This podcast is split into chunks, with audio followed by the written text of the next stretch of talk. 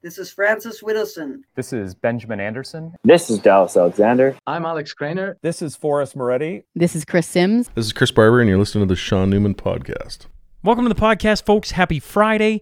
Man, do we have one on tap for you today. Just a quick note. I left the link in the show notes. There might be a couple tickets left for SMP Presents, Legacy Media, Kid Carson, Byron Christopher, Chris Sims, Wayne Peters on stage Saturday night in Edmonton. Snag a couple if it'll still let you. It might be cut off. Who knows? Check it if you want to get in and hope to see you there. Hope everybody. It's going to be a fun night. I'm excited. I'm sitting in Edmonton right now, and let me tell you, the nerves, the excitement, all that good stuff. I'm looking forward to it. I love these things, and certainly excited. Now, with all that being said, let's get you on, because we got an exciting one here today, as you know.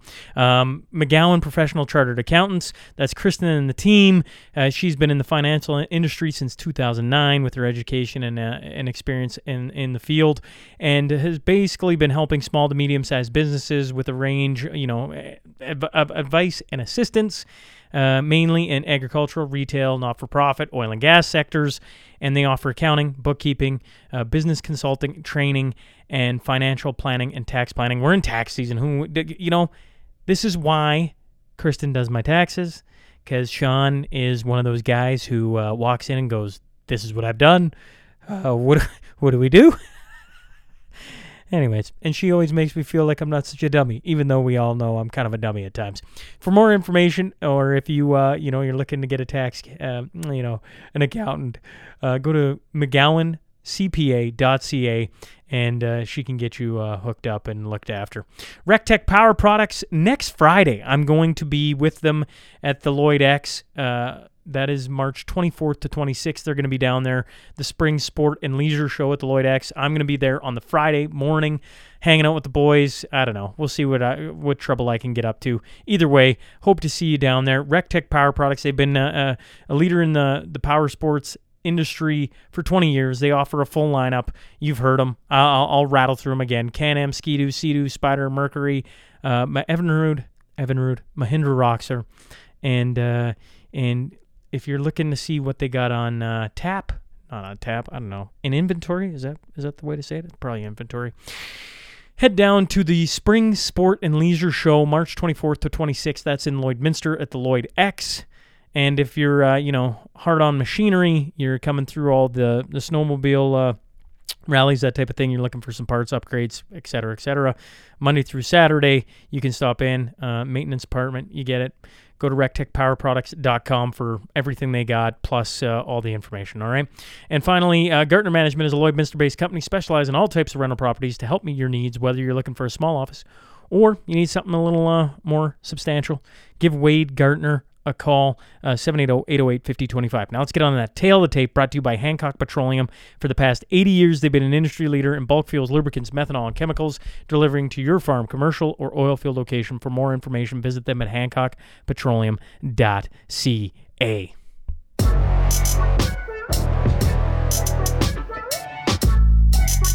One of the leaders of the Freedom Convoy, now a political prisoner.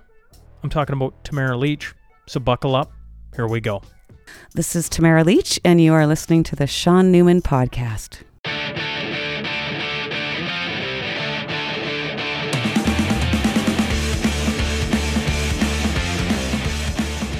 Welcome to the Sean Newman Podcast. Today I'm joined by Tamara Lich. So, ma'am, thanks for doing this. Thank you so much for having me. Long overdue. Long overdue, isn't it? Yeah.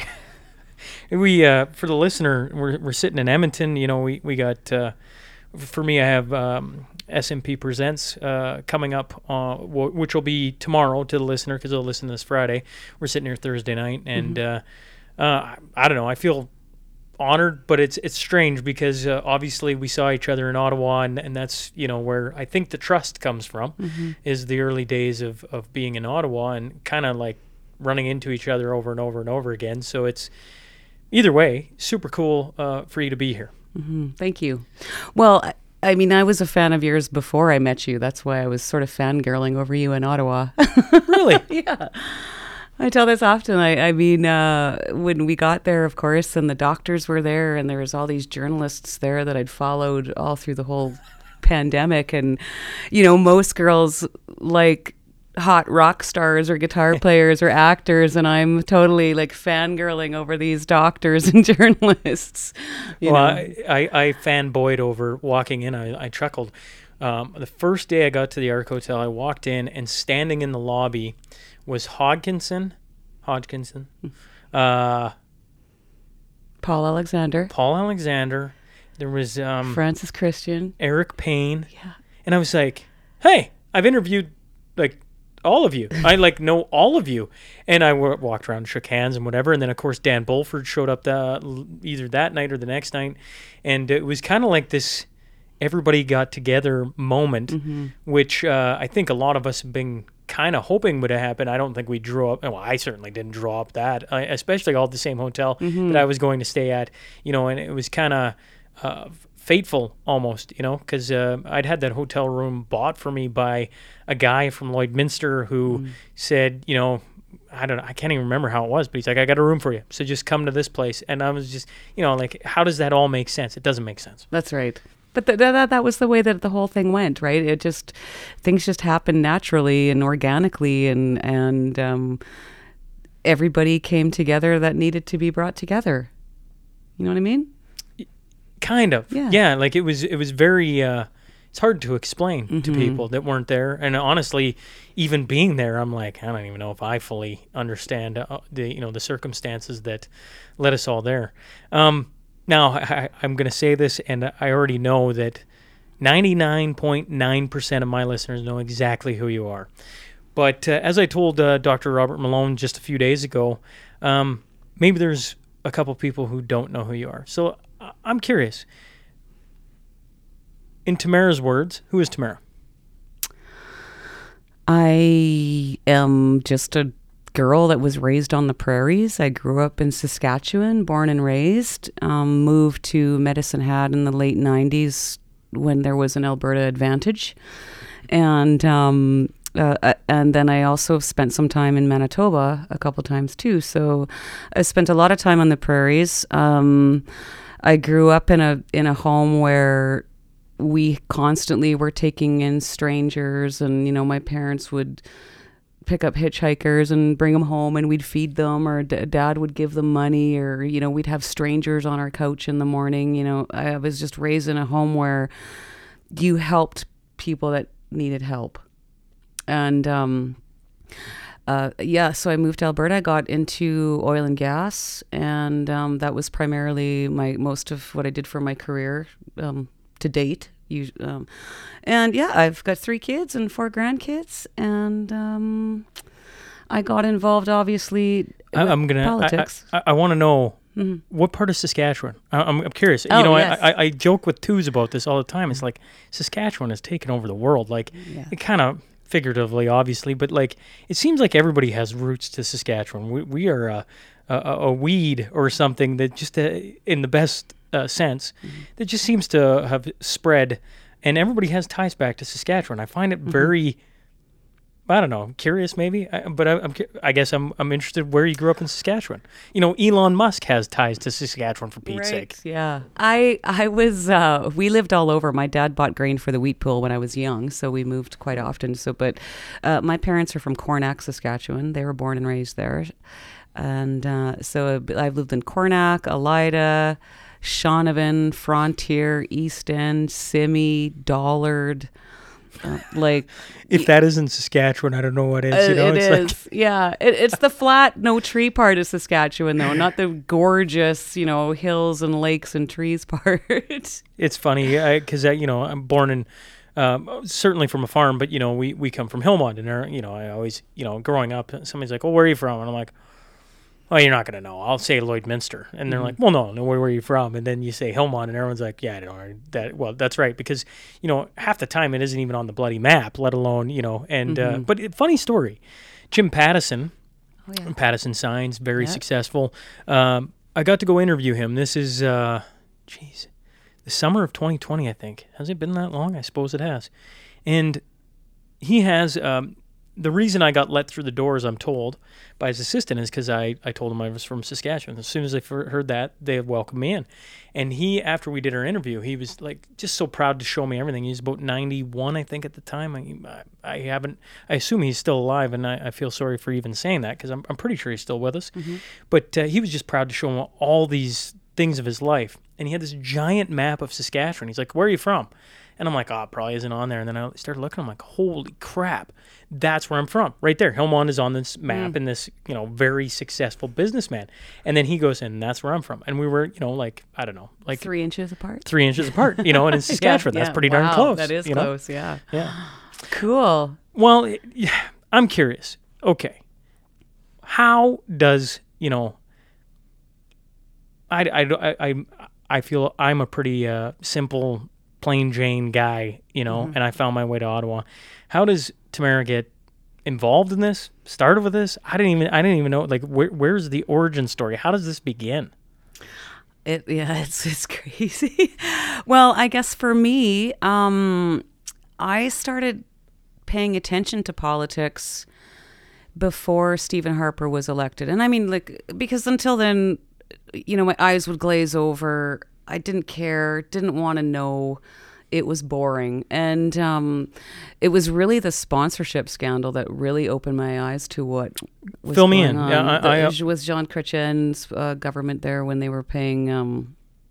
It was just, I hate to say typical, but it's true. It was just your typical political scams, you know, money and stuff. Anyways, so that kind of really opened my eyes to things that were going on. So I followed it through the media, news media, you know, for the next few years. And then I started getting, as I came back to Alberta and I got back into the oil patch, and I started seeing what, you know, the government, the Bill C-69 and Bill C-48 and that type of legislation that was really affecting people that I knew.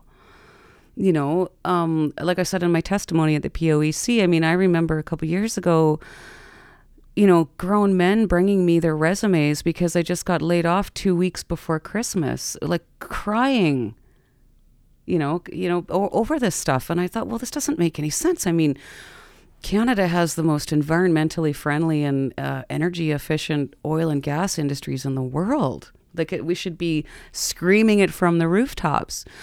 And so I got involved with a local group because finally I just had enough, and I said, I got to do something. I have to help here if I can. And there was a local group of, I guess, activists, for lack of a better word, that were having rallies every weekend. And they were modeling themselves at that time after the Yellow Vest movement in France.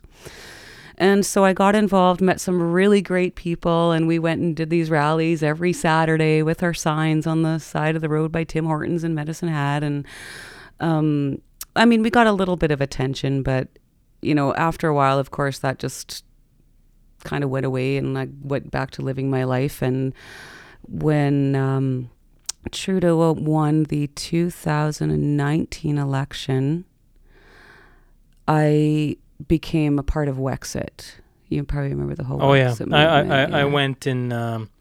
who is the guy who... Peter Downing. Yes, sorry, yes. Yeah, I went and watched him speak in Lloyd. Yeah. Yeah, yeah. I think 2019, you know, for a lot of people, I remember watching that election. First election, maybe, folks, that I've ever watched, start to finish. Mm-hmm. And I've talked an awful lot about me just living under a rock or maybe not being the right age, or maybe, you know, it certainly there's a lot of things that happened since, like, Trudeau getting in times in almost perfectly with us having our first child. And I think as soon as you have kids, you start thinking differently about the world. Mm-hmm. And, you know, now you have someone to protect and think for and try and... Anyways, lots of different things. 2019, I was sitting on the couch and I couldn't believe it. Like, it just... And he's going to win. And then you saw the anger come from Western Canada. Yes. And so I went and listened to him talk in Lloyd, and I just knew at that time that wasn't it. Like, and maybe that was the wrong thought. I don't know, but obviously it didn't end up growing into anything more. And maybe now we're finding out how he won that election. Fair. I mean, because I was both the last ones at both of them. I was just stunned because it's just been scandal after scandal after scandal, and I'm thinking, who is voting for this man? Yeah. Like, how can you watch this kind of behavior? I mean, I think their ethical issues have like gone off the charts. They're probably unprecedented. Well, and everything he stood for, you know, or says he stands for, you know, women, minorities, mm-hmm. First Nations, blah, blah, blah, blah, blah. I mean, I don't need to list them off. Well, I mean, you got Jody Wilson-Raybould, yep. Right? You got the first National Reconciliation Day. Instead of, you know, whether you were for or against the day, put that to the side.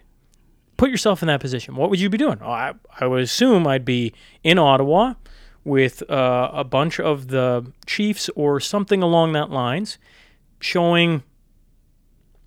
having a big ceremony and like, I don't even know, bringing people together is in my brain. Instead, he's in Dofino. Surfing. And I'm just like, well, you've just... In my brain, I'm like, good. You've just pissed off the entire First Nations culture. Like every person in that group should be just absolutely appalled. Like, that was so disrespectful, in my opinion. I couldn't believe it either. And you know, it's funny that you say that because the clan mothers. I don't know if you ever met the clan mothers when you were in Ottawa with us, but there was two that that I was with often, and Nolene and Sandra. And when Nolene did her witness statement for the public inquiry, like she said right in it, she is late 50s, early 60s, a Dene clan mother from the Yellowknife, and she said that the convoy in Ottawa was the closest thing to an actual reconciliation that she's witnessed in her lifetime, which is pretty profound. Well, I don't need to tell you this. This is probably more for just the listener, but Ottawa was, like, it didn't matter if your faith, your color, your creed, your social, economic status, anything. I've never seen anything so, like, just beautiful. Mm-hmm. In the fact of how people were treating each other, how they were looking out for one another, how they were just like, I don't know. I've said this lots. It's the first time I've ever fed the homeless. I just, and in saying that, a guy should be doing that more, right? But it took Ottawa to do that. Yeah. And then watch them talk about how it was, you know, white supremacy and all these different things. And I'm like, have you been, like, you keep talking that way. How will you come down and see what's going on here, right? I learned more history. Do you remember all the flags? Mm-hmm. There was I told Quebecers, like, you know, Quebec, I still remember being out on Parliament Hill when Quebec showed up the first night. Showed up at about 1 a.m, all the trucks came in, and they just played their horn. Like, it was magnificent. One of those memories I will never forget. And I was never more proud to see, like, the Quebec flag come in and be side by side with Alberta, because we were told we talked about this lots. You're supposed to hate each other. That's right. So that fell away right away. And then there was a bunch of what I learned was different First Nations flags. And I'd never, you know, now this might be Sean not reading his history. That's fair enough. But then, you know, everybody started talking about all these. Well, why are you carrying that flag? You know, everybody focused on the Nazi flag, and what was the other Confederate one? Confederate flag. One. I didn't see any of those. The crazy thing is anyone on the ground, certainly it was there. It's not. I'm not saying it wasn't. We've all heard the story of, you know, and certainly how they tried to portray it. But the amount of flags that were there, like you saw all these different flags, and if you asked the stories on them, it was all these, like, beautiful stories of First Nations supposed to be working in harmony with either the French or the English way back when. Like, it was a history lesson. You walked out, you saw all these different people that were told we're supposed to hate. A, that wasn't there. That's right. And then two, it was a history lesson for me with all the different flags and what they meant and were supposed to mean that nobody knew about. And you're like, huh. Anyways. Mm-hmm. Well, yeah, and that was the great thing about it. I mean... Like you just said, you just nailed it, and I've said that all along too. It didn't matter what color you were, what god you worshipped, what part of the country you lived in. You know, I've told this story 1,000,000 times, but, you know, we're coming through Winnipeg on our way to Ottawa, and, you know, there's native drummers, like, in their full regalia, banging their drums on the side of the highway, and there's Sikh men standing behind or beside them, and nuns in full habits, and then these Hutterite ladies with signs and their little kids. And that's when that really hit me, because I was like, look at all this diversity and inclusion. Yeah. That's actually really happening. Nobody cared who you were, or like not who you were, but where you came from or what you did for a living. You know, it was the biggest show of unity and the Canadian spirit that I've ever seen, maybe since Terry Fox. See, now I don't remember Terry Fox. Well, so I do remember Terry Fox. So I always, I always point out, it was like the Sidney Crosby goal in Vancouver.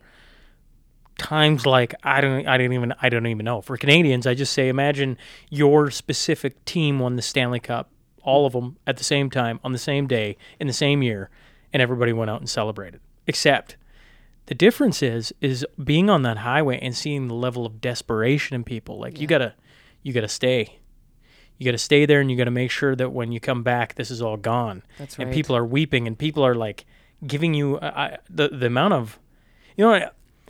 I interviewed somebody before I left, and they were talking about how they couldn't store any more food in their vehicle. They were just like you just got to come and see it. Like you can't understand how much food is in here. And I keep telling them, like, I got no more, but you feel bad for not taking it. So you just keep taking it and putting it on the floor and whatever. And certainly nobody was exaggerating. It was everybody, the level of desperation, like can you imagine sitting out in minus 40 weather on the side of a highway with a bonfire and just losing your absolute crap in excitement as this convoy that's 4 hours late, because instead of going at 80 kilometers an hour, it's doing like 22 kilometers an hour at the best of times, right? Like I didn't even, someday my kids will be older and I'll try and explain it to them. I don't even know how to, because like the CBC should have been there the entire way. Should have rode shotgun the entire time and just filmed the entire thing. It was the most beautiful thing I've ever seen come out of Canada. Agreed. And anyways, I agree. And yeah, you're right. I mean, people would be like, don't come back. You stay there till these mandates are gone. And, you know, stay there till you're bringing our freedoms back. And, you know, it was, I've spoke a lot about that too. I mean, the stories that I've heard, I'm sure that you've heard and everybody on that convoy heard, are heartbreaking. But they also show a resilience. Like, Canadians are a special people. I think even more so now than I did, you know, a year and a half ago. But I mean, we naturally want to help people, and we naturally want to be together and celebrate who we are, and we should be. I mean, this is one of the things that I find so frustrating about the last, let's say, 8 years, is that, you know, we've been constantly been told by our leader that we should feel ashamed, that we should be apologizing for things that we had nothing to do with. You know, I would love to see him come out one day and just celebrate Canada and Canadians and the people that are in it, instead of trying to pick and poke and pull people apart, from my perspective, you know. But I mean, even the Quebecers, like you said, I mean, that was my first big epiphany before we even left, is communicating with them and, you know, helping them organize. Because we had the road captains, all the road captains from, you know, all the provinces. And I had like messenger chats with all of them, you know. And when the Quebecers came on board, I was blown away. Totally blown away. And exactly like you said, because I thought, this has all been a goddamn lie. They're just like us, just the same, you know. But that's not what we hear out here through the media. Right? Yeah, that's probably in, I assume, the journey you've had, which is beyond unique. I assume one of the things that has to sting the most is how the media has portrayed you. How, you know, I don't even know. I don't even know. Did they ask to have you on? Would you oblige to have it? You know, would you go? I don't know. Well, we decided very early on. Obviously, I saw how fast this was growing, and I was like, well, we need a finance committee, we need a social media committee, we need a media committee, like a, you know, and a, you know. And we decided kind of early on that we were going to be very choosy about the media that we dealt with, because they have not respected us by telling the truth for years. I don't know when it started. I'll tell you when I noticed it, because I was that woman that got up every morning, made her coffee, sat down, watched the news, the Canadian news loops. I'd watch the first loop and then I'd start getting ready and listen to them, you know. And I listened and I watched the news every day. And it was the 2016 election between Hillary Clinton and Donald Trump when I started really paying attention to the, I think you still call them anchors, I don't even know, the anchor people. I would watch their tone, their facial expressions, when they would be talking about Clinton, and then they would change when they'd start talking about Trump, almost get the smarmy look on their face. Their tones would change. The descriptors that they would use would change. And I thought, what's happening here? Like, you're not supposed to be there giving me your opinion. You're just supposed to be telling me the facts. And I watched this progress through that whole time period, and it just got worse and worse and worse. And so, I mean, they lost a lot of our trust, I think, a lot of the trust of a lot of people. So we were quite choosy about who we were going to talk to when we got there. So I remember Benjamin had set up the first press conference, and we didn't invite any, like CTV, CBC, Global. We, you know, had Andrew and Rupa, and I think Kian Bexty was there, and Alexa from Rebel News was there. You know, we had different independent journalists. And kind of as a, you know, we're on to you. We see what you guys are doing, and we're not going to play into it. And if I've got one big lesson in all of this, it's been dealing with Glenn McGregor from CTV News. That guy cracks me up. He's something. Why? What about him? Well, I just mean his tactics. Oh, sorry. Just to go back to your question. Yeah, there was a lot of media, different media reaching out to me through email and text, but I got so busy that I couldn't even answer them. But I know CBC has reached out to me, and CTV for sure had reached out to me. I guess the behavior that I've seen from Glenn McGregor was quite disgusting to me. And just one example was my last bail hearing, when I was released from jail in the summer. And of course, I've got friends there to help me get out and get me to this vehicle. And because I never knew who was going to be anti-protesters out there or whatever. And so my friend brings the car to the front, and we'd been in these bail hearings for 2 days, because I don't have normal bail hearings. What do you mean? I don't have normal, like, half a day bail hearings. Mine usually take 2 full days for some reason. Okay. And Glenn McGregor had been in these hearings for 2 days, limping, because I think he had a ball injury or something, I don't know, limping on his one bad leg. And my friend said he went and got the car to get it, and all he could see when I was coming out was a blue streak running across the parking lot. It was Glenn. Anyways, we come out of the courtroom, and if you see the video, you can kind of see me, you know, kind of move to the side because there was a commotion over here. And it was Glenn McGregor running in and elbowing his way through people trying to get him and his camera in to shove a microphone in front of my face. Like, it was no excuse me, sir, ma'am. It was literally just... somebody, I think somebody calls him Punchy McGregor now. I can't remember. It was Derek Smith. I don't know what. Like, just obnoxious and rude. And any dealings that I had with him in some of the bigger press conferences that we did in Ottawa. The first one that we did at the Marriott. I don't know if you were probably there. You were still in Ottawa then, anyways. Well, we've had this chat about what Sean does, so yeah, you know, it's there's foggy parts for sure, yeah. And I had to catch up when I got home. I had to, like, you know, I took my time, but then I just slowly started watching some of it again to kind of catch up on what I'd missed, because there was a good chunk that I hadn't paid attention to. I had real hard time for about a month after, even catching up on up to speed on what had went on, you know. One of the not tough days, you know, I've talked to you about what my thoughts on Chris Barber is, and certainly if people have listened to this, they know that I think very highly of him.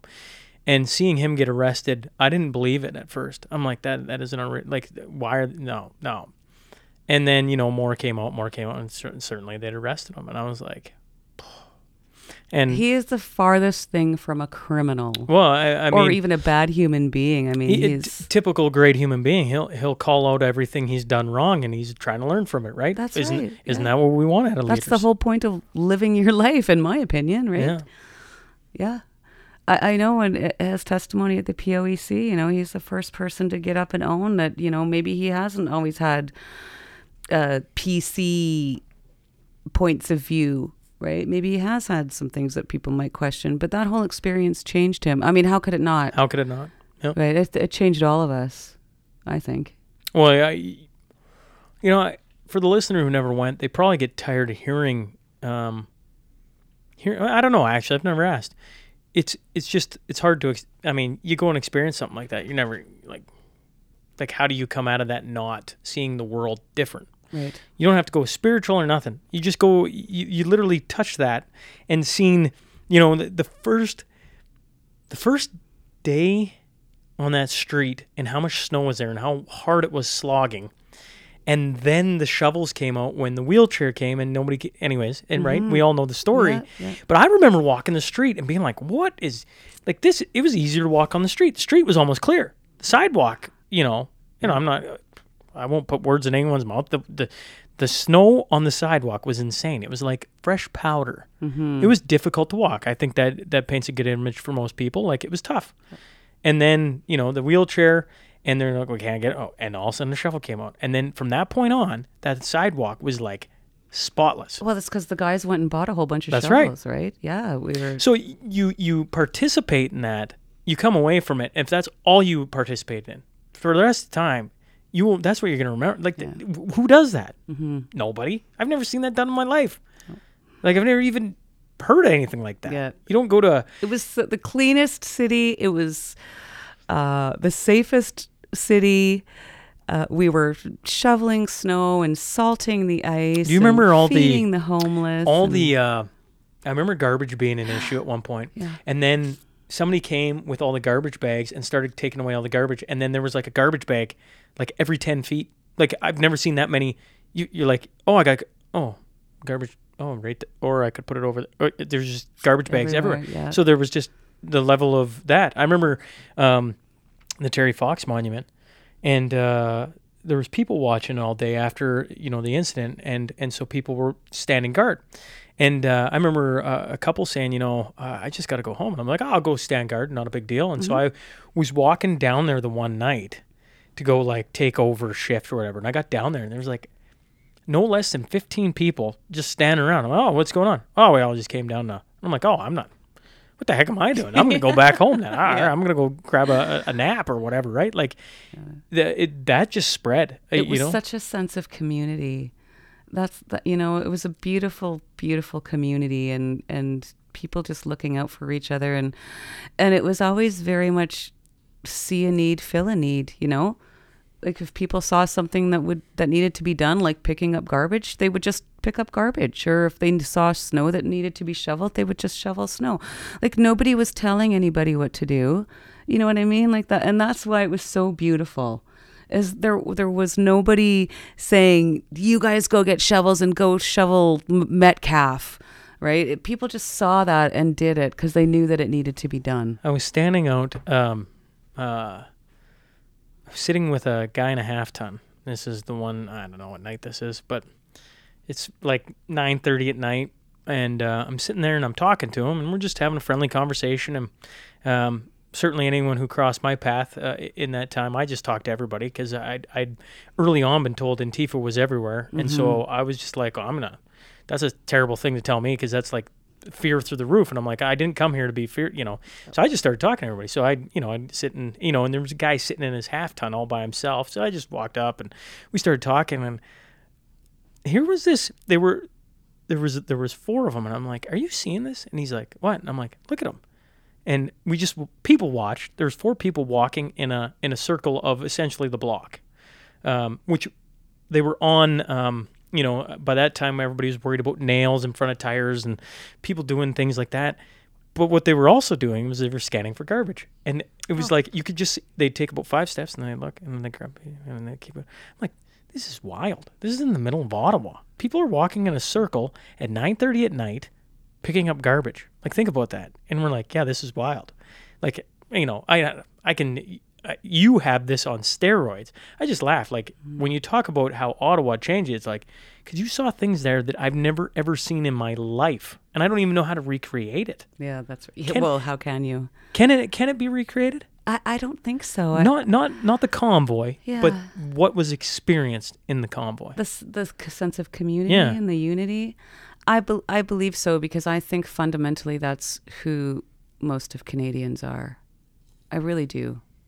And I mean, it's supposed to happen on Canada Day, you know, in a perfect world. Canada Day has always been one of my most favorite holidays, always, until, of course, the last few years. And I actually just stopped. I didn't go to fireworks anymore and nothing.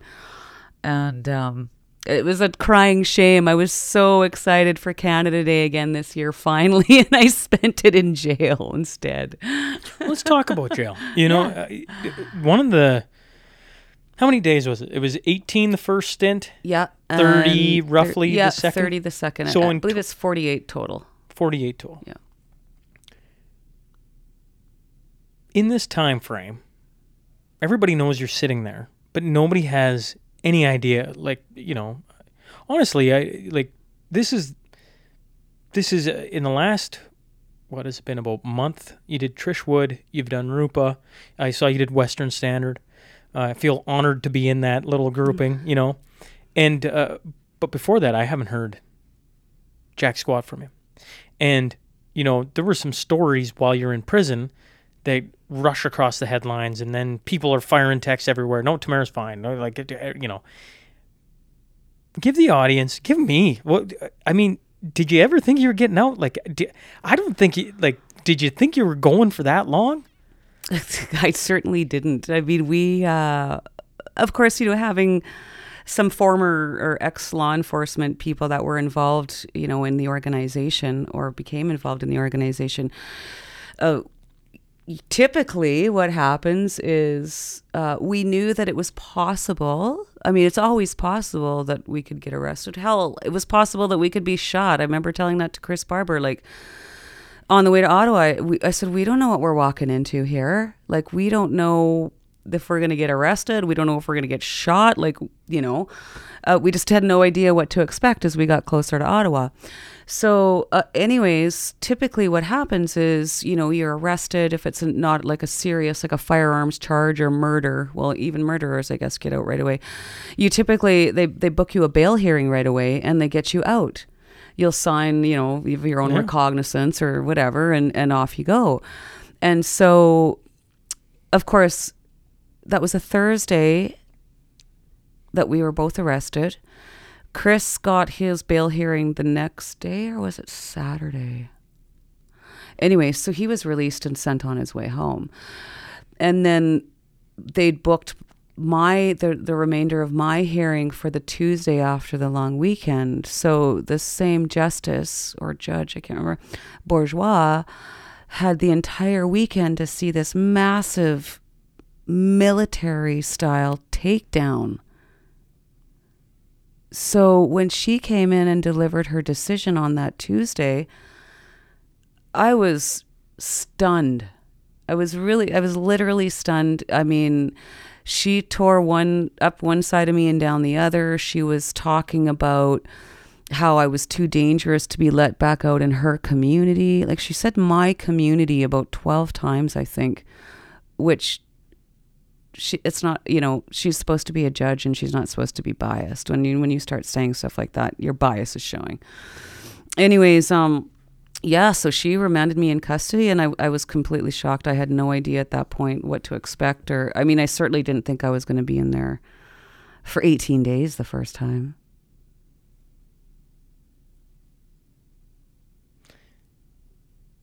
Is there a point in the 18 days where you're like, am I ever getting out of this thing?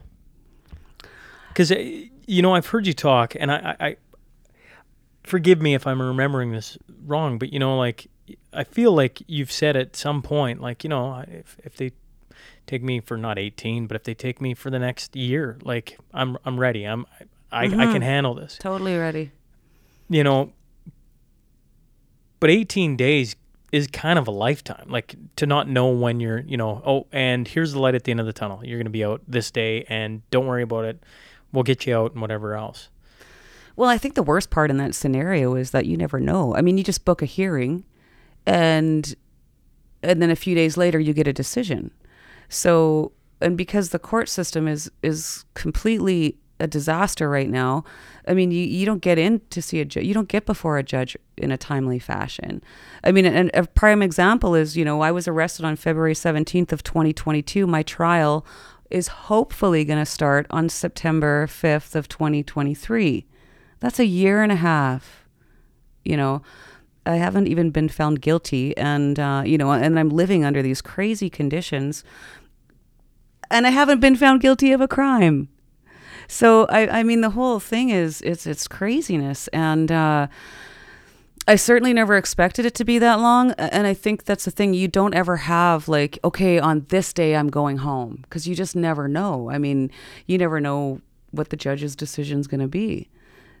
You know, the last day, a prime example, my last hearing in the summer, I remember like not knowing, I didn't know if he was going to release me. I didn't know what was going on. Right at the end there when he said, I don't know if you watched my last hearing at all, but anyways, he heard the submissions. The judge says, I'll be back in 15 minutes. And I was like, oh my God, I think I'm getting out today.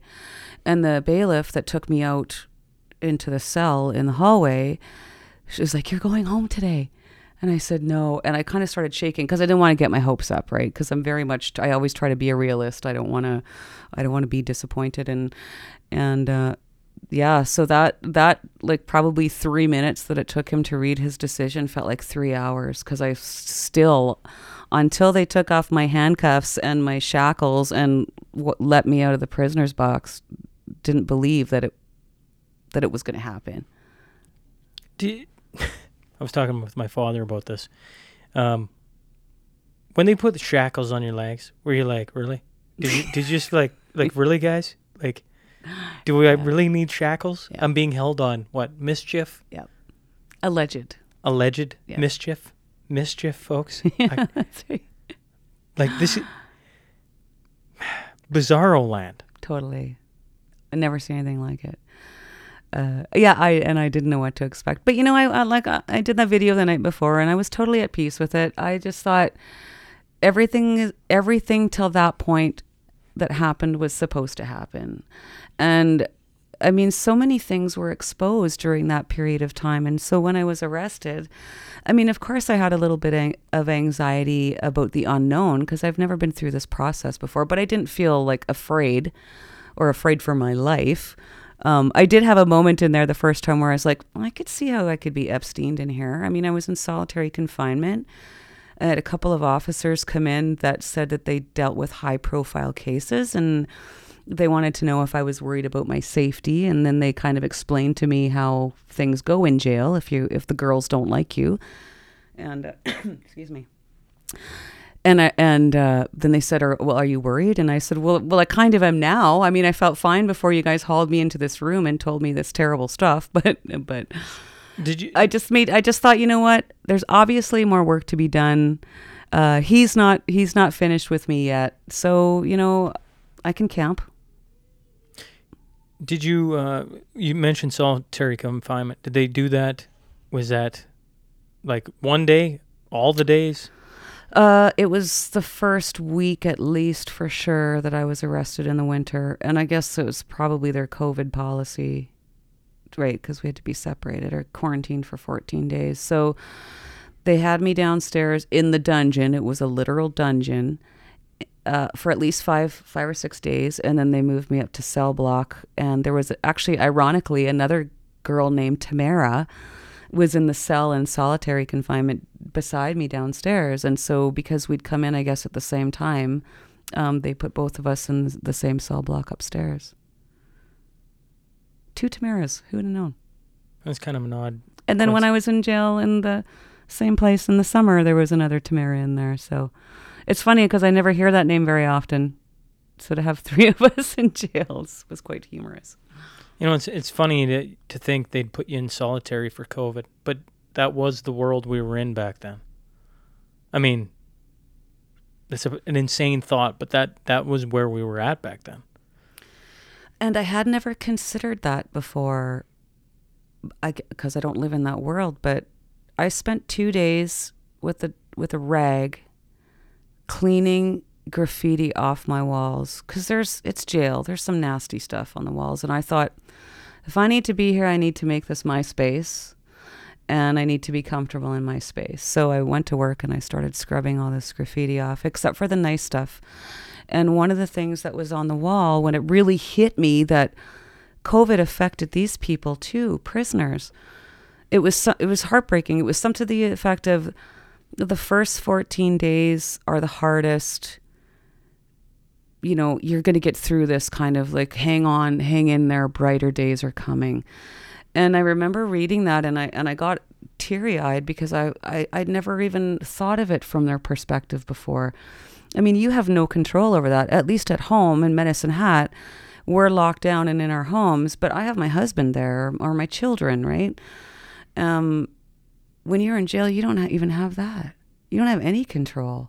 They just separate you and you get stuck all by yourself for 2 weeks, minimum 14 days. No one to talk to, no TV. You know, I mean, I think it took them 4 or 5 days to even get me a book. I was begging for a book. I'll take a Bible. I will take anything you have, you know, because it's long days. What was the first book they gave you? I did end up getting a Bible. The first book, I think it was a fiction book about Napoleon.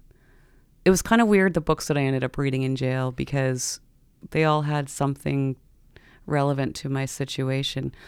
I read like an 800-page book on Mary Queen of Scots when I was in the last time, and I say that's what jinxed me in my first bail hearing in the summer, because I got this book and it was Mary Queen of Scots. I really wanted to read this biography, and I thought I shouldn't start this book because I have a hearing in like 2 days, and so there's no point.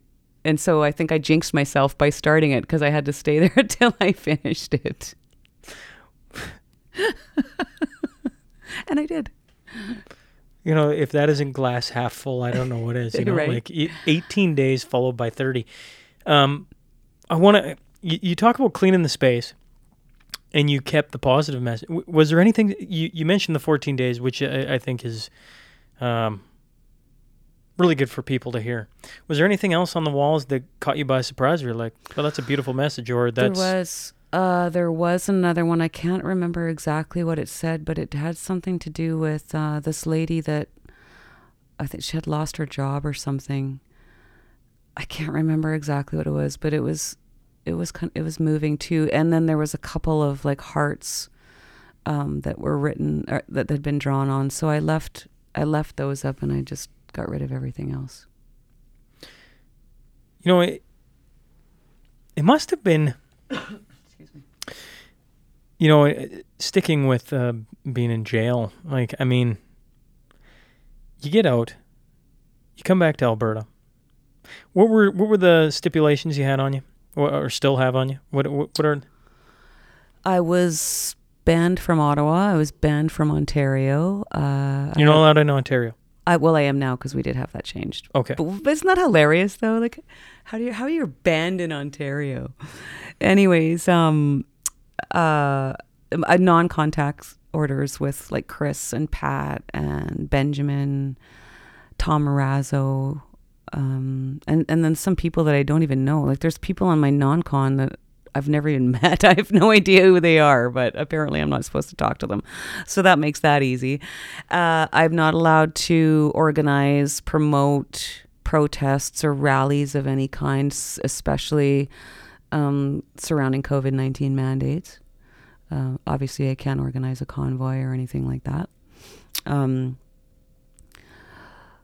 Now my conditions have been changed that I can be in Ottawa, but I am not allowed in the red zone downtown. So I think that's it. I'm sure I'm missing some. But they're just really crazy conditions, especially for someone that's never had I've never been arrested. I have no criminal record. No, not on social media. No, yeah, sorry, that's the big one, yeah. I'm not allowed to log into social media, post to social media, or ask anybody to post onto social media on my behalf or indicate my approval. I don't know. It's bizarre. Has that been... I always think that you, Chris, Tom, all these different people were like best of friends, and you know. But the truth of the story, that probably is not at all. I mean, at least before, right? Yeah, right? We didn't even know each other before, right? The fact that you can't just have like a evening sarsaparilla, sit across from somebody, and just I don't know, even just like share some stories about like, man, that was debrief. Thank you. Debrief is And you know, in the military, I remember Tom Morazzo talking about this. Like when they get deployed and their tour's over, they don't get on a plane and go home to their families. They go to an island. I think he said it was Cyprus, but I'm not exactly sure. Where they're all there with their people for a month, so that they can basically have their holy cow. What just happened? And then obviously the trauma and stuff that comes with that, you know, like they get to work through that together because, you know, I mean, unless you were there, you'll never fully understand what it was like. And in our case, like we were in even different circumstances because we were in the thick of it and well, we were all in the thick of it, but we were under more pressure, I think, because we were core or original, you know, organizers, volunteers, and that's been taken away from us. Like, you know, we've never had a chance to just all sit down in a room together unless we have lawyers present where we can just have those conversations. And, you know, I can't just call up Chris and if, you know, and see if he's having a good day or how he's managing or Tom Morazzo, you know, and in our situation, I mean, there's people that I met a year ago that mean more to me and I trust more than people I've known my whole life. Like we went there as strangers, but we left there as a family. And it is challenging. And I find that challenging that we can't, you know, I can't call Danny and to see how he's doing or, you know, how his life is going. You know, this has affected all of our lives in a profound way. There's criminal charges, there's civil suits, you know, there's people all over social media saying we're Nazis and terrorists and this and that and all the rest of it. And, you know, we get attacked on all these fronts, but we can't sit here like you and me and, you know, have a conversation about it or have a hug about it or, you know, and that's been stolen from us. Yeah, that's, I don't know why this comes to mind. Here's your positive thought. Somewhere out there, there's an artist that could do this. You know the painting where they're in the diner and it's like James Dean and yeah. and I don't know, is it Elvis? Yeah. I can't remember all. Marilyn Monroe. Yeah, yeah. I don't know why I think this, but wouldn't it be cool to have somebody paint the picture of the notorious whatever it is, and everybody's just sitting around a diner or a pool table or whatever, because you guys literally can't. You know, they probably assume, the assumption, this is my logical brain going with it, which is, you know, my logical brain needs at times to shut the hell up because, you know, you look around the world and nothing makes sense. Mm-hmm. But you go, well, I don't want Tamara with Chris and Dan and Tom and all these different people because maybe they'll start it again. And that's where it all stemmed from. Except what they don't understand is that's not at all happened at all. No, you know, like... Even if we wanted to, like I said... That was a once-in-a-lifetime thing, in my opinion. It was a perfect storm of events. It was after 2 years of these mandates and, you know, families. You know, I don't have to revisit all the stories, but, I mean, it was a perfect storm of events. And it just grew. It just became this giant grassroots, you know, organic movement. I mean, we didn't see that coming. Nobody could have saw that. I told you, I interviewed Chris Barber. Yeah. So I interviewed him, I think it was like 5 days before they started to leave. And he's pulled over on the side of a highway in his semi, somewhere in the States, And he's explaining to me what this is, because I got told about it like 2 days before, and I'm like, oh, okay, whatever, yeah, sure. And he's telling me, and I'm like, oh, okay, yeah, okay, well, good luck. Like, yep. Good luck. And, you know, of course, all the listeners of the show know that, you know, that interview eventually gets my entire YouTube channel just nuked. Like, just, and I'm not saying I was playing by the rules before that. I'd certainly had Peter McCullough and, you know, Paul Alexander and all these different doctors on, and that was getting me strikes and everything else, but that thing got me nuked. Wow. And it was only like 4 days after that interview, but I'm like, oh boy, I think this is going to work. And it's crazy how quickly that changed.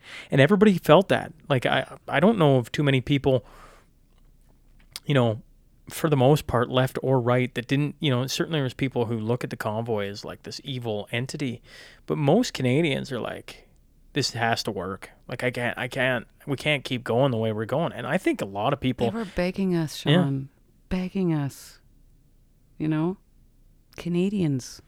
Like, we can't go on this way. You know, people I talk to every day, they were telling me that they were planning their suicides. Every day. I heard that at least 3 times. We were in just such a state, you know, and nobody knew what to do. I mean, there was all these protests around the country, but it was like nothing was getting traction. And then I don't know why it was us. I don't know why it was our organization and not somebody else's. I mean, I just recognized, because I started the social media. And obviously the GoFundMe, that was the first thing when the donations started pouring in. I was like, oh my God, like I have like very basic accounting skills, right? I've like $20,000 is just what I had in my head. I was like, maybe we can raise that. I can totally manage 20 grand. That's fine. And then I very quickly realized it was moving out of the realm of my reality. So... And then the social media too. So I had to reach out to some friends to get me to help, or to help get me with the messaging, because I was getting all these messages in. And then I had to start a subgroup of the main Facebook page, because people are like, we live in North Bay, Ontario, and we're going to bring coffee and donuts and deaf or whatever, you know. So I had to start like a subgroup for support and get volunteers to manage all these donations that people wanted to do. Or, you know, if people needed a place to stay, there's like homes in such and such where if you need a bed for the night, stop here. Like, you know, it just grew so big, so fast. But again, I think that's why it was just a perfect storm of events. And I do think a lot of people were trying to get their voices heard, but they were being completely ignored. And especially, like, who's going to listen to little Sean Newman or Tamara Lich? No, when they're not even listening to like Brian Bridle and Dr. Francis Christian, right? Honestly, yes. You know, it's with the amount of food, I chuckle about this from time to time. I had so many people reach out to me. And one of the things Chris had told me is, we'd take food. And so anyone who asked, I'd be like, I hear they'd take food. So I like to think I played just a small part in all the food that showed up, because I just kept telling people, I think food. They just keep saying food. Just give them food, because by that time, I mean, you know, you're like, I'm just laughing at myself as all the messages that I got, which, you know, was probably a drop in the bucket compared to what you received and others, certainly who were a part of the going from all the different towns. And but I laughed because I kept telling people food over and over again. I hear food, and I hear they're coming to here this day, and I don't know the ins and outs. I don't even know how to get you in contact with half these people. Just take food. Yeah. And the amount of food was insane. It was reefers. Did you ever get out to any of the outposts? Yes. Like, it was amazing. My first trip out there blew me away. I mean, there was everything from like lip chap, like boxes and boxes and tents and trailers and dog food and baby formula and diapers and canned goods and lip chap and gloves and socks and underwear, like every possible thing under the sun, somebody donated. Thunder Bay, we pulled into the I don't know where all the trucks were parked, the convoy. Yeah. And we hadn't eaten like all day, like it'd been a long day. And I remember being like, I kind of feel guilty because I'm not a trucker and I don't know if I should go ask. And maybe we should just go find a restaurant. Anyways, you know, I worked up the courage and we walked to the back of one of the reefers. And the guy said, he looked at me, he's like, you hungry? And I'm like, well, no, if you need to give other people, don't worry. And he's like, no, get over here. And he just started like shoveling things out of it. And he's like, hey, if we don't eat this, it's like, and I'm yes. like, oh my God. I'm like, when did this all come in? He's like, oh, like, I don't know, the last day. Like, this is, he's like, we can't keep up with it. I'm like, oh, like, this is kind of insane. Yeah. That was that the part behind the parking lot behind the gas station in Thunder Bay? I think there was two. Anyways, yeah, there was like people walking around with like hot chili and just like the food was crazy. It was everywhere. People took such good care of us. I joke about this in Ottawa.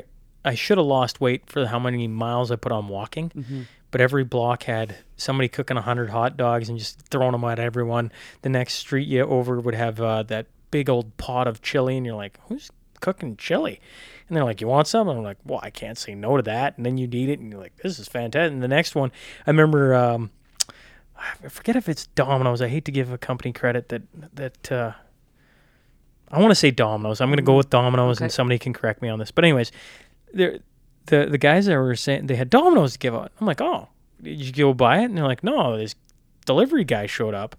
It was the night before and was trying to sell us Domino's. You know, and just come down with a box of pizzas and said, oh, it's $20 a box. And he's like, dude, look around you. Yeah. We can have as much food as we want. We're not buying you pizzas. Yeah. And he's read like, the room. And so then he left. And the next night he came back and he had the same box of pizzas and he said, here, give it out. And I was like, that's super cool. And so you could have a slice. And I want to say it was Domino's. I hate to it could have been a different pizza company, but it was a mainstream one that you would never thought would do something like that. And, well, the food, I mean, I don't have to tell it to you, but like, I remember I think it was Spencer Boats and me talking about it, how the front line of trucks right along Parliament Hill were getting hammered with food. And so it just slowly from there grew out to the next block, And the food just kept going further and further away from where the actual protest was because there was so much of it. Like, think about that. Like, that's, you know, like, I don't even know how to comprehend that at times. Yeah. Yeah, I know. The support was amazing. And I mean, a lot of that was like from Ottawa residents. You know, like I ran into federal government employees. And you know, if you were in that crowd and you saw people with masks on or face coverings, it was unusual and you noticed it. And so the first thought was, well, it's got to be Antifa. If they're wearing masks, it's Antifa. But what I discovered this day is I was down at Parkway, Sir John A. Parkway, and there was these two people there that I noticed kind of watching me, and they were covered. Like, all you could see was their eyeballs. And so I just kind of noted it, you know, whatever. And it was a cold day, so I get it. And then I started talking to them, and they were a married Muslim couple that lived in the vicinity of Sir John A. And they were going down every day and taking firewood, blankets, food, water, whatever they needed. They went down every day to find out what those people needed. And of course, they didn't want to be seen. So she had already lost her job. She was on leave without pay. In order to go back to work, she was going to have to get vaccinated and take a 2-week COVID-19 education, whatever, brainwashing. It's sounds like very much like Jordan Peterson's situation, right? And he was about to be laid off. He was about to be put on leave without pay. And, you know, they were supporting us just as much. This affected a lot of federal employees also. I mean, even when I was in for the inquiry, I ran into people because we were staying right downtown. I ran into people that worked for certain MPs' offices that flat out told me that they hope that we kicked ass at the inquiry and they wanted him fired. Yeah, not Trudeau, but, you know, just a certain MP. So we did have a ton of support, even in Ottawa itself. Well, I don't know about you, but I met a bunch of families that were coming down after their workday was done to set up a little food, I don't know, stands, whatever you want to call it, but serve food to everybody for like 3-4 hours and then go home and then they come back the next day. Yeah. I thought that was rather wild, you know, to think that. You know, you bring up the inquiry, Oh yeah, I don't. I mean, we can hash out thoughts on the inquiry and this and that. I was more curious, you know, when you were in the heat of those weeks, and then of course after it you go to jail, and you know, then you get to sit back and listen to the inquiry. You know, certainly were we all hoping at the end he was going to go, it was unconstitutional, blah blah blah blah blah. Yes, and did that happen? No. But in saying that, all the police testimonies, the CSIS, the everything that came out of there, I was curious, you know, for a woman who was like right in the heart of it, to now have the opportunity to sit back and listen to all the different views on what you were doing and part of. What stood out to you the most out of the inquiry that you were like, wow, I can't believe they just, because I mean, like so much came out, you know? Tom Korsky from Blacklock's tells me this all the time. He's like, you know, once they start releasing all the documents, that's where the gold is. You got to pay attention to that, blah, yes, blah, blah. And what happened through the inquiry? All these guys got to testify and ask the right question. They just like condemned, like, I mean, it was just, I don't know. For me, it was pretty like black and white. Now, the end result wasn't what anyone wanted, or at least not on this side. But I was curious, you know, you being in the heart of it, and when you're in the heart of, you know, the storm, I don't think you're paying attention to a whole, I mean, you're trying to, but I assume it's a little difficult. And then having jail after for as long as you went, now hearing all these testimonies, what stuck out to you about the inquiry? Oh, boy. The first couple of weeks was crazy because I heard a lot of hurt feelings, and I heard a lot of paranoia. And I remember saying to Eva, it was after the city officials and the Ottawa City Police were starting to come in and testify. And I said, when did these people become so terrified of their own citizens? Like it was, well, that has the potential for this, and there's the potential for that. Well, there's always there's a potential the sun's going to explode tomorrow and we're all going to die. But, you know, we're not losing our minds over it. The city councilors, you know, to insinuate that a semi truck is a weapon, and propane tanks and jerry cans, like then your neighbor is probably a terrorist because they probably have those in their garage. Like it was ridiculous, and you know. The superintendent or the head of the intelligence of the OPP to get up and say the lack of violence was shocking. That, I mean, he came right out and basically called out the politicians and the media because he's saying what you guys are saying doesn't match up with the intelligence that we're collecting. And none of that is getting talked about right now, which I find really unusual, you know. Because this is all important stuff. And especially now with all this Chinese interference coming up. I mean, you think that CSIS, our intelligence services agency, kind of should know what they're talking about. And yet, I mean, the Liberal government and the mainstream media is kind of trying to dismiss it almost now. Like, oh, that's just CSIS. Like, it's CSIS. You know, they're coming forward with these concerns, and David Vignon, from the head of CSIS, even said, you know, that we didn't meet any of the criteria. We didn't meet the Section 2 of the CSIS Act, flat out. I mean, there's four criteria, or one of the four criteria that have to be met to invoke the act, and none of them were met.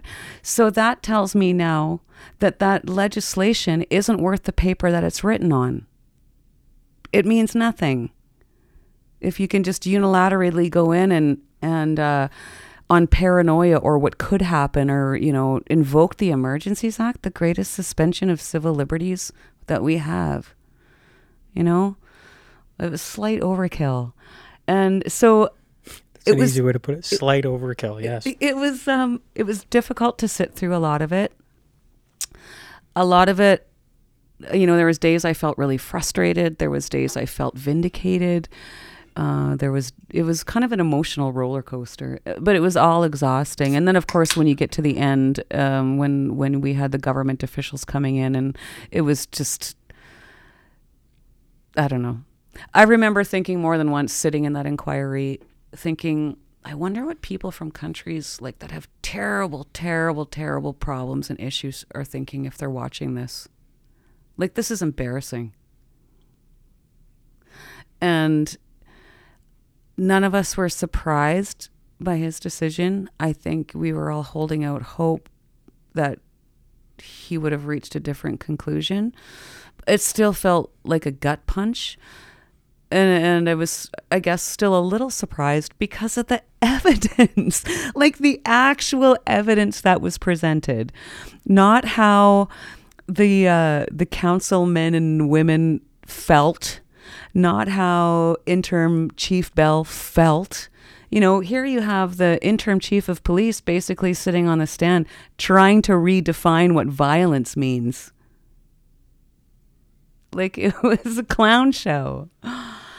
There was a lot of, I was happy to see that a lot of the evidence finally came out too, and really happy with the way that our legal team got it presented and got it out there. And, you know, they were basically working 24/7. I mean, especially by the time the government people came in, the feds came in.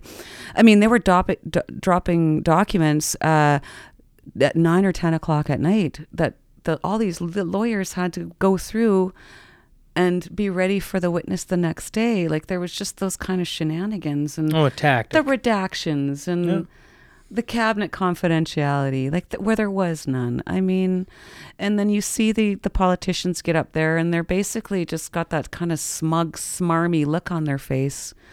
Like, how dare you even ask me this? Like, I really got the sense towards the end, it was like, all these dirty blue-collar workers with their dirty working hands came to our city and, you know, dirtied our city. I actually flew home for a few days in the middle when the Windsor Coots people got up to testify, because it had nothing to do with us. Not that I wasn't interested, but, you know, I'd been there for a while and I just felt I need to go home and just get out of this atmosphere for a couple days and, you know, kind of clear my head. And then we came back, and then it was, of course, the government officials and stuff. So, I mean, what did you think watching it? I mean, you were there, and you were part of this whole thing. And, I mean, when you're watching, say, Zexy Lee, you know, discussing it as like it was the purge, you know, like you were there. How did you feel watching all of this?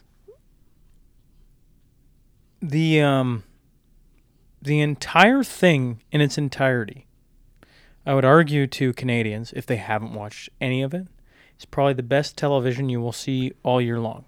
Now, it doesn't get the conclusion that I wanted, and it certainly had me saying a few things under my breath when, you know, I guess not under my breath. I was talking to myself in a room watching it, you know, because, I mean, it was long days. There was, you know, I think I said this to Eva when I had her on, and actually Tom, for that matter, is like, very few people could give up 8 to 12 hours a day to watch it. But if they did pick out some interviews to sit and just listen to what was being said and how they were talking about things and just slug through parts of it, man, there were some gems in there. But, like, the ridiculousness of, you know, some of the testimonies to try and paint it as, you know, everything you've said, you know, like... A terrorist insurrection. Yeah, well, and the fumes from gas and the fumes from the units and the noise and blah, blah, blah, blah, blah, blah, blah. Somebody pointed it out so I told you before, you know, we started, my final interviews there I did the final day that I walked around and talked to people. I never released it until a year later, which we did on the anniversary of the convoy. And one of the people commented, they're like, you know, for all the loud honking that everybody's complaining about, you're walking around the city of Ottawa. I can't hear it. Now, you can hear it in some of it, right? But other times you can't hear anything, right? I'm sitting there on the street talking to people, and it's dead quiet. Quiet. And certainly it wasn't like that all the time. No. But I tried to remind, like, I was sitting in the room, you know, when it was like, you guys have to open up emergency lanes. Mm-hmm. That happened within like 15 minutes. Yeah. I was rather impressed. I was like, holy shit, that happened quick. Mm-hmm. And then you know, like, I remember getting listen, guys, we can't just honk nonstop. We have to have hours, parameters. We should do it in unison. We should try and do blah, blah, blah, blah, blah. And like that doesn't get talked about. And, you know, these are all the things that if you were investigating this, let's say you're an investigative reporter, like a few phone calls and you'd have, I feel like you'd be to the bottom of this real fast. Yeah.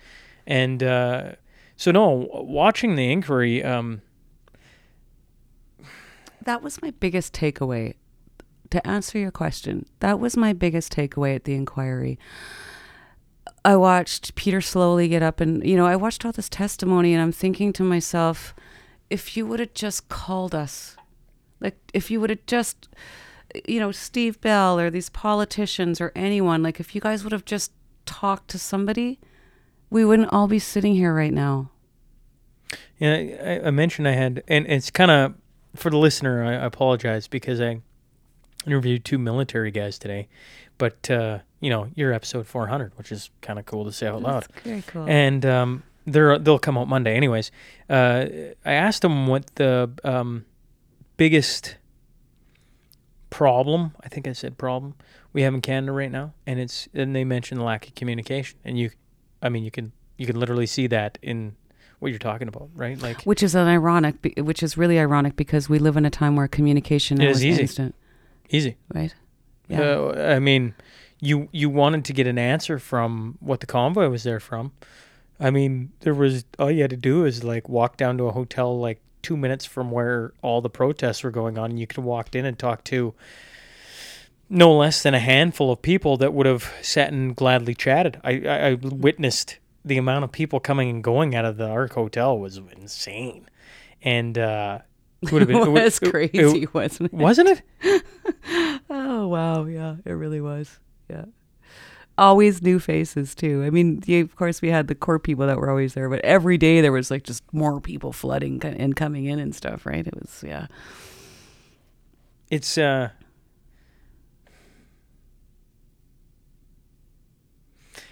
the, apologize. I get, you know, sitting in Edmonton and I'm going, oh, my kids are probably asleep. Nobody cares where dad's yet, you know, at this point. Mm-hmm. Anyways, I'm laughing at myself as I check my phone. You know,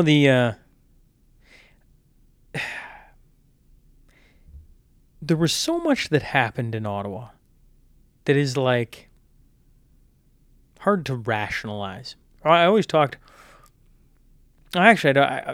I always talk. I just like, to me, like so much emotion, so much desperation, so much happiness, hope, so much hope, sadness, tears, emotion, energy.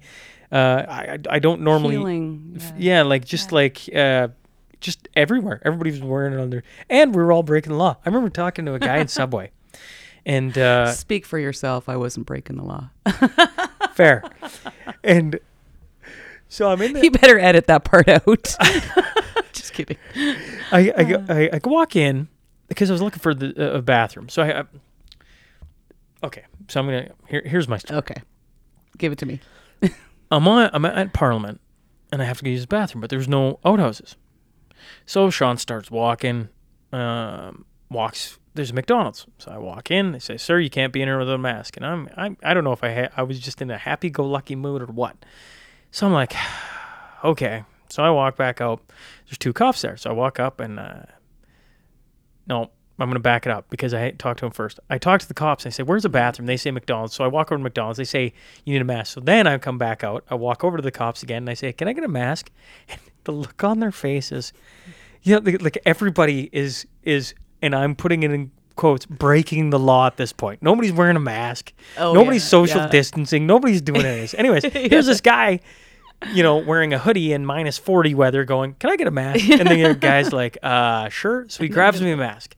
And I said, man, I just got to use the bathroom. They're saying I got a mask. I just don't care. I'm just going to go wear a mask. Anyway, so I put the mask on. I walk in the bathroom, walk into the McDonald's, and they go, welcome to McDonald's, sir. What can we do for you? And I said, I'd like to use the washroom. And they go, sorry, sir, it's locked and it's not available to the public. And I'm like, you got to be kidding me.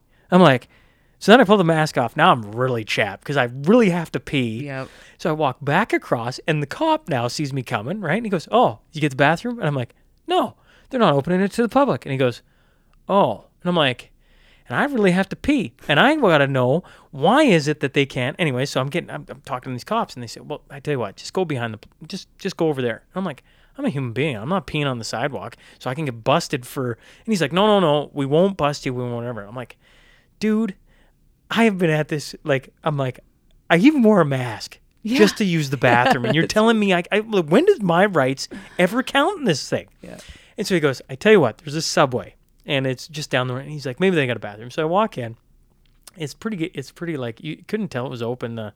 It's a pretty dark place. And anyways, their bathroom was broken, but they were super nice, and they're like, but you can use it. The handle's broke. You kind of got to, anyways, I ended up getting them a plumber to come in and fix the toilet so that they could use it. Anyways, you're so sweet. So I got to use the bathroom. Anyways, I come out, and I'm like, it's kind of dead in here. And the guy's like, yeah, we've been, protests going on. Nobody's eating. I'm like, but people got to eat. I mean, it's Subway. So I'm like, well, I tell you what, I'll help you out. I'll go. And I was talking to people on the street, but I said, we gotta liven this place up. Can we turn some lights on? Can we show that it's like kind of open? And the guy's like, I don't know what you mean. So he has this, on this table, he has all these old posters for Subway. And I just start putting them up to show a little bit of color on the outside and show they're, I don't know, in my brain I thought they were open. And he's like, dude, those are like 2 days old. You can't put those up. Those deals don't exist. And I go, dude, look out on the street. Everybody here is not wearing a mask, is not doing things. They're not abiding by anything. Nobody cares. Just let them come in and spend the money and help you out. Yeah, that's right. I mean, yeah. And I'm like, this is the most wild thing I've experienced where I'm like, just break your company's stupid rules, sell some sandwiches, and bring in some of the joy that is sitting out on the street. You could see it walking everywhere. Yeah. And here it was. I don't know. Anyways. Well, and those businesses that did stay open. I mean, the Tim Hortons at the corner. Was wild. Oh, my God. They've never made so much money. And... they also had truckers going in and mopping the floors and cleaning the bathrooms. Clean the tables and clean the tables. Because we were bussing it all. Totally. Because, it was slushy and dirty and muddy. So, they were wiping the floor. Yeah, it was amazing, Well, I told you before we started, one of the things I did at the hotel is I just started cleaning up garbage. Yeah, that's right. Because nobody's doing it. Yeah. And after, folks, I don't think we realize at a hotel how many people work at keeping a hotel clean. Think about it. You got, where we sit today, they got a full hotel tonight. It sounds like it's quite packed. The lobby certainly seemed like it was buzzing. So let's just assume you have, I'm going to ballpark it, 400 rooms. What's that? 800 people on average, just to a room, let's just say. 800 people with their, their laundry, their blah-da-da-da-da. And back then, you got COVID, so they're not coming into your room to do anything. Right. So you're putting all your dishes out in front. Then they closed down the restaurant. Yeah. Right? Then they turned off the hot water. And so now you got people just in disarray. You got dirty dishes and garbage laying everywhere. And this is all in the hallways and nobody to clean it. Why? Because, well, one, it was hard to get downtown is what they were saying. Two, COVID rules. So everyone's like, well, we can't come in. There's too many people here already. And so... And then the thing that the hotel staff is saying is, my biggest problem with you guys is, there's garbage everywhere. I'm like, all right, well, give me a garbage bag. We'll clean it up, And that mentality that even I had was everybody had that. Yeah, that's right. We talked about this earlier on. You need somebody with garbage bags, they went out and did it. You need somebody with laundry, somebody showed up and started taking care of it. I was out front of that hotel picking cigarette butts off the ground. And I asked them, do you guys have a jar or something that we could just, and I ended up leaving that hotel, but I mean, I was going to go buy one of those smoking, whatever, you can put your smoke in and I don't know what they're called, but, to put out front because, there's cigarette butts everywhere. And I can't tell you how many times I was out front cleaning up cigarette butts. Let me ask you this. You've waited... Or not waited, but gauged or maybe been told, I don't know the answer, roughly a year to talk on media. Was that something that happened that you're like, it's time? Or were you just fed up enough that you're like, I'm willing to come on and talk to Sean? That's pretty much it. Obviously, lawyers are very careful. And because... the wording of my conditions is so terrible and broad, and some of it doesn't even make any sense. He really wanted to err, I think, on the side of caution. The judge did say in my last hearing, because I remember the Crown prosecutor trying to get him to say that I couldn't do media. He was reiterating my social media ban and interviews, and the judge just kind of laughed at him, and he's like, "Of course she can do media, like, you know, and of course she can do interviews." And so I never forgot that. But, you know, I listened to my criminal lawyer and I was like, yeah, no interviews. Because, I didn't want to go back to jail, and I didn't want to, I'm not afraid of jail. I'm just afraid of, A, my dogs, my husband, my children. I mean, it's not just about me being in a jail cell. I got that. That's the easy part. It's the people that have to deal with that on the outside. Yeah, the chaos that's created. Right? You know, and I'm not going to lie to you, like, even though I know I'm innocent and I know what really happened, it's no fun to call your kids from jail, ever. You know, I think my grandson, who will be 7 next month, you know, just found out that I had even been to jail. His parents hadn't even told him. But of course, I mean, it's getting to that point where, you know, he's going into grade 2 and... next year. And so it's going to come up. Right. And, I lost my train of thought there. Grandson, grandma is a total badass, you know, like, honestly, I mean, it's wild to me, like some of the ramifications of what have happened until you get a leader of this country who can see it for what it is. It's like, I assume, like, you know, you mentioned Ontario, that's been lifted, so now you can travel the country again. Mm. But I don't know, can you leave the country? Oh yeah, I can leave. Yeah, yeah, I can. I haven't tried yet. Like, I'd like to take my, passport and just go maybe down to Havre for the day or something, and just to see if what they'll do at the border. You know, because I don't know. It's I'm curious.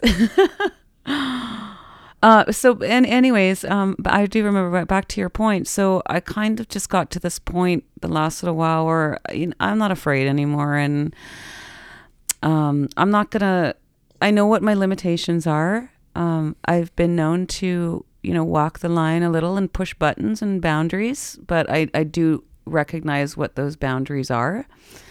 And I'll just stay within that. And, I guess the tipping point for me was the release of the Rouleau's report, and then having Trudeau coming out and talking about, oh, I've got Canadians' backs, and we've just have Canadians' backs, and I'm all about keeping Canadians safe. And I thought my head was going to friggin' explode when I heard him say that for the umpteenth time. And because I am the one out here, and Chris Barber's out here, and, all these other people that were involved are out here listening to stories from real Canadians, like I said, that were about to kill themselves, or that were living in their cars, or lost their business, or didn't get to say goodbye to their mother when she died. He should be out here listening to these stories, and then you tell me how you had anybody's backs but your own, and you tell me who you were keeping safe, because it sure as hell wasn't them. And that and the Rouleau report was sort of my tipping point. I was like, this is ridiculous. And so, well, I for one, am happy to hear you doing different, because, Canada needs... it's strong voices. I'm a very big, I really like what Jordan Peterson has to say. He's changed my life. I don't think that's a surprise to anyone who listens. I was, early, late to the take, doesn't matter. For some I was late, for others I was early, but when I first started listening to him, read his book and everything else, and I was really disappointed, I think is the word I'd probably use, because I thought he went quiet, but then you read his second book and you start to realize some of the health issues and everything else he's had. But I was like, there's another Albertan who's sharp as a tack, strong voice, commands, blah, blah, blah, blah, blah. And with you, with Chris, with all these different voices, it's like we need them all. Like, and mm-hmm. so when I, you know, when I've been, you know this, I've been kind of poking to see when you're going to be, mm-hmm. you know, like ready to talk or when they were going to allow you to talk or whatever the words are. And I just didn't ask. To be honest, when you finally said, yeah, I'm ready to go, I'm like, yeah. it's time yeah. because we need not only your voice, but other voices across Canada to share their story and allow Canadians to hear what actually went on. Because, mm-hmm. you know, I act like all my audience knows exactly who you are. And I assume they do because we've all seen your face. But hearing it out of your voice and hearing some of the things you have to say and what you went through is really powerful stuff, because you've been a figurehead for the last year for both sides of this coin. One side, you know, I meant you walk on water. You can do no wrong. You are just like this. And the other side paints you as like, I mean, you created the insurrection. You were there to just, you know, I don't know. They're looking for devil horns on my head, right? Yeah. And it's crazy. But they get to paint that picture when they don't get to hear from you, right? They just get to tell the story and nobody's there to refute it other than people are trying to, you know, go to bat for you. But it's really powerful to hear you get to open up and talk some of your thoughts through, because, I mean, that's what I needed out of Jordan Peterson, I guess, is where I was going, mm-hmm. is when he started talking again, I'm like, oh, thank the Lord, right? Like, he needs to be doing this more. He needs, mm-hmm. because when you go silent, people get to talk for you, and that's... Well, it creates a vacuum, and somebody's going to fill that vacuum with something, and it's not always good, you know? So, yeah, you know, in that respect... You know, we were talking before we started this, you know, there seems like there's no middle ground anymore. You're either on this side or you're on that side. And that seems to be the case with me. And you know, I'm sort of blessed in a way not to be on social media, because I see like people send me screenshots, and I see some of the things. Like, I've been called a whore, I have been called a Nazi, I have been called a terrorist, I have been called a racist, I have been called a grifter, I've been called a thief. I mean, there's really, really nothing that I haven't been called, you know what I mean? And so I'm really glad that I don't get to see that. I mean, there's also lovely, beautiful things too, don't get me wrong. But I remember, you know, Chris and I were on the way to Ottawa last year, and friends would just send me all this terrible stuff that was being written about me, right? And I finally said to this one lady in particular, I said, stop. I don't care. I don't want to read it. I'm on my way to Ottawa. I need to stay focused and I need to stay positive. I don't need to read this stuff, because it's really, at the end of the day, irrelevant. Like, my dad always says, other people's opinion of you is not your business. And it's right. He's right. Like, I'm not going to let negativity ruin my day, because I know who I am and I'm comfortable with who I am. And I mean, I know what really happened. I know what my motivations were, and I'm okay with that. And, you know, 10% of the population is never going to like you just because. Yeah. You know, one of the things that I don't know how, I don't know if you want to talk about this. I don't know if I'm pulling you into anything, and I don't want to. But, like, the reason it comes to mind is I bring up Dr. Robert Malone again, because I literally just had him on. And he's been under attack by... You know, some people that I have had on the podcast and respect, and you know, and he got talking about fifth generation warfare and that type of thing. And, you know, one of the things about the inquiry is, you know, I met Bridget, and I don't mean to single anyone just out, but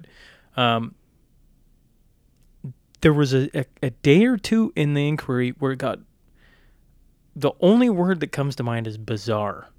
And I was just like, what is going on? Like, this is maybe undermining the entire thing that happened.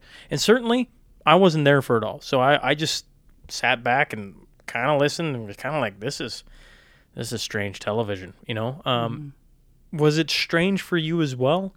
Or do you see where, was this already percolating under the surface? I don't know, because it just felt like there was a lot of infighting, I guess, is the word I would use.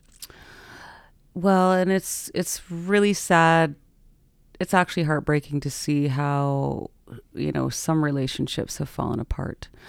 And again, I mean, we were just all complete strangers, you know. I mean, we didn't know, and personalities don't always mix, and that's fine. I mean, you just move forward, right? And yeah, it was really heartbreaking in some of the instances that have happened with some infighting. And, you know, my personal opinion is that there's nothing like this ever happens without egos getting involved. Nothing. I mean, and that's just human nature. That's not even a criticism, but that's just how that goes. And then, of course, when there's money involved, like if this thing has taught me one thing and one thing only, it's that the saying that money is the root of all evil is absolutely true. And I felt that even on the way last year, like you've heard me say it, right? I mean, the girls would message me and say, bump it up another million. You know, we're going to blow past this. And I would be like so excited, but like so sick to my stomach at the same time. Because when you're talking millions of dollars, I knew the lawyers were coming. Of course they're coming. We're talking about millions of dollars, you know? And I think in her case, I don't know. I don't know her story. Well, and we don't need to single anyone out. I didn't mean to. And I wouldn't want to either. Like, I mean, she has her story. I just mean more in the general of, you know, everybody that was on the same side. Yeah. Yeah. There's been infighting. Yeah. That's a general. Happens to every organization. And I guess I almost want to take a step back. I didn't mean to single anyone out. I just, to me, that, you know, when you watched it, you were like, this is strange. Yeah, her feelings about me are pretty public. And and that's okay. Like I said, she doesn't have to like me. You know, that's okay. I don't mind. She's got her story, and that's totally fine. And it's just, I don't think there's too many organizations that don't get touched with some type of infighting and, you know, some people, and I'm not singling her out by any means. I mean, I just mean in general, I mean, you know, some people like to feel like they're in control or they can run this or, you know, I don't know. And then you have, like I said, a situation like the convoy, which just all came together so fast. I mean, most of us had never met each other before, let alone, you know, even knew who their names were, and we're thrust into this thing. And let's be honest, I mean, it grew so fast that, I mean, it quickly went from, you know, me helping Chris and Bridget and some truckers get to Ottawa to basically, holy shit, we're going to be responsible for all these people on the highway in this convoy, all these people on the side of the road. You know, that's a whole safety thing. And I think it's a bloody miracle that Chris led that convoy all the way to Ottawa without one single incident. Do you think it's a miracle? I do think it's a miracle. I mean, how many trucks did we have? Well, we could never keep count anyways, but nobody got hurt. Nobody got run over. There wasn't any car accidents. Like, it was just, you know, when we pulled into Ottawa, we were 100 kilometers long and not one accident. And that's what I mean, right? It was a very divine experience. Yeah, it's an experience like that that doesn't make you question if there is more to this world than meets the eye. Yeah, yeah. Well, I felt it right from the start, right from the beginning. Just too many coincidences, too many things that happened, too many, you know, opportunities that presented themselves that just didn't even make any sense. You know, if we had a certain job or something that we really needed a certain skill set for, that person would just show up. You know what I mean? Like, it was... yeah, it was honestly the most beautiful experience of my life, and I'll never forget it. And it is a crying shame that the mainstream media portrayed it in lockstep with the government. I mean, that's some of the evidence that did come out. I mean, they had this whole narrative crafted before I even got in Big Red and Medicine Hat. You know, like, they had it all planned out. They had Trudeau's talking points about how terrible we were on the streets of Ottawa laid out in an email 3 days before we got to Ottawa. And then he's on TV 2 days later saying those exact same talking points. Like, thank God for people like you and the Western Standard and Rebel and, you know, Andrew Lawton, True North, Rupa, all of them that actually got out there and tried to capture what was really happening. Independent journalists and alternative media, and even anyone with a cell phone, they all became citizen journalists there, right? And so thank God. Could you imagine how different this would be if this was, say, 20 years ago when we didn't have cell phones? All we would have had was the narrative that the media was painting and the scary things that they were printing in the paper. It would be a totally different scenario. Yeah, for once, what at times got us into this situation helped expose the situation for what it was. Yeah.